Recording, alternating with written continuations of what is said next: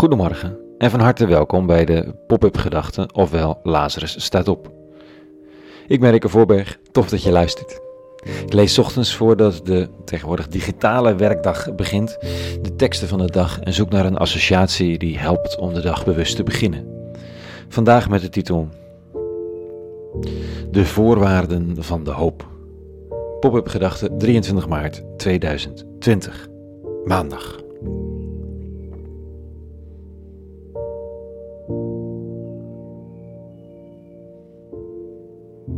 Komt toch goed, joh, uiteindelijk? Ja, toch? Is altijd zo geweest. We moeten het gewoon even uitzitten. Als je pech hebt, heb je pech, dat is waar. Niks aan te doen. Als het je goed gaat, heb je geluk. Het kost een paar weken dit, mogelijk een paar maanden, maar dan kunnen we gewoon weer verder met business as usual. En natuurlijk is de praat van analyses en grote veranderingen. Maar geef de mensen en vliegreisjes en zijn winkels terug en business will be back to usual. Kom maar goed, joh. Dat is geen hoop. Er is ook geen reden tot hoop. Dat is cynisme. Het is niet onwaar. Sterker nog, waarschijnlijk is van zulke uitspraken veel te veel waar. En dat is geen reden tot vreugde, maar tot verdriet. Hoop is iets anders.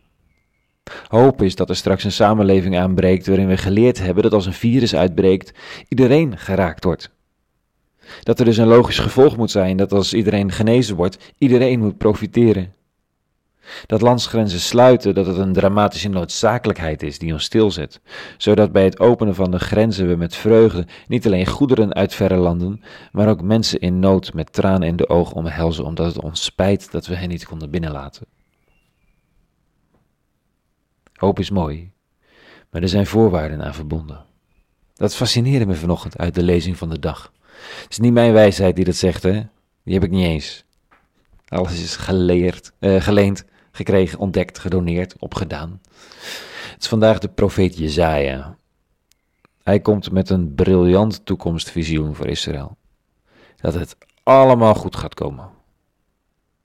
Maar wie even leest en blijft lezen in die oude profetenteksten, die zal altijd constateren dat er gedragsverandering voorafgaat aan de hoop.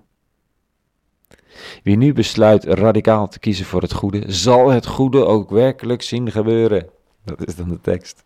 Dan zal er een tijd komen dat je. En op dat moment begint dan de lofzang van de profeet, die in geuren en kleuren schildert hoe zo'n veranderde wereld er na een crisis uit zal zien. In die dagen ga ik scheppen, zegt de eeuwige, een nieuwe hemel en een nieuwe aarde. Aan wat vroeger is geweest, wordt er niet meer gedacht. Het komt niet in de, in de harten meer op, maar u zult verrukt zijn en juichen. Altijd door, om wat ik dan schep. Het geluid van geween, het geluid van geschrei worden er niet meer gehoord. Er zal geen kind meer zijn dat na weinig dagen sterft en er zal geen grijzaard meer zijn die zijn dagen niet vol zal maken. Want men sterft daar jong, ook al wordt men honderd jaar. En wie er de honderd niet haalt, ja, die bestaat bijna niet. Die bouwen ze huizen en gaan erin wonen, ze planten wijnstokken en eten hun vruchten. Zo spreekt het Almachtige Heer. Oh ja, en voor iedereen die bij dit lezen denkt, ja, dat is de hemel. Daar ga je heen als je gelovig bent geweest. Nope. Dit is de belofte, de hoop, het toekomstvisioen. Die volgt op een serie messcherpe verwijten aan de mens, die cynisch, hebberig en ego egocentrisch was geworden.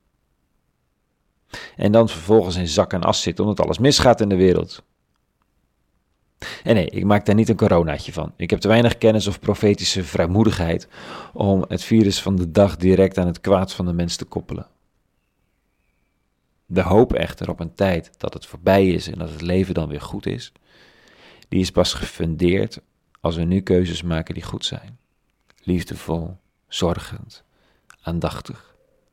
Niet alleen voor de eigen kring, wat soms al moeilijk genoeg is, maar ook voor hen daarbuiten. Niet alleen voor het eigen land, wat pittig genoeg is, maar ook voor hen die geen land meer hebben. Kies.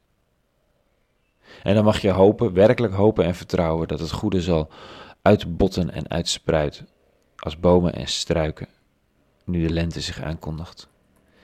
Het goede ontstaat niet door ons handelen. Daarvoor zijn we te onmachtig. Maar het goede wordt je gegeven als je steeds opnieuw ervoor kiest. Hm.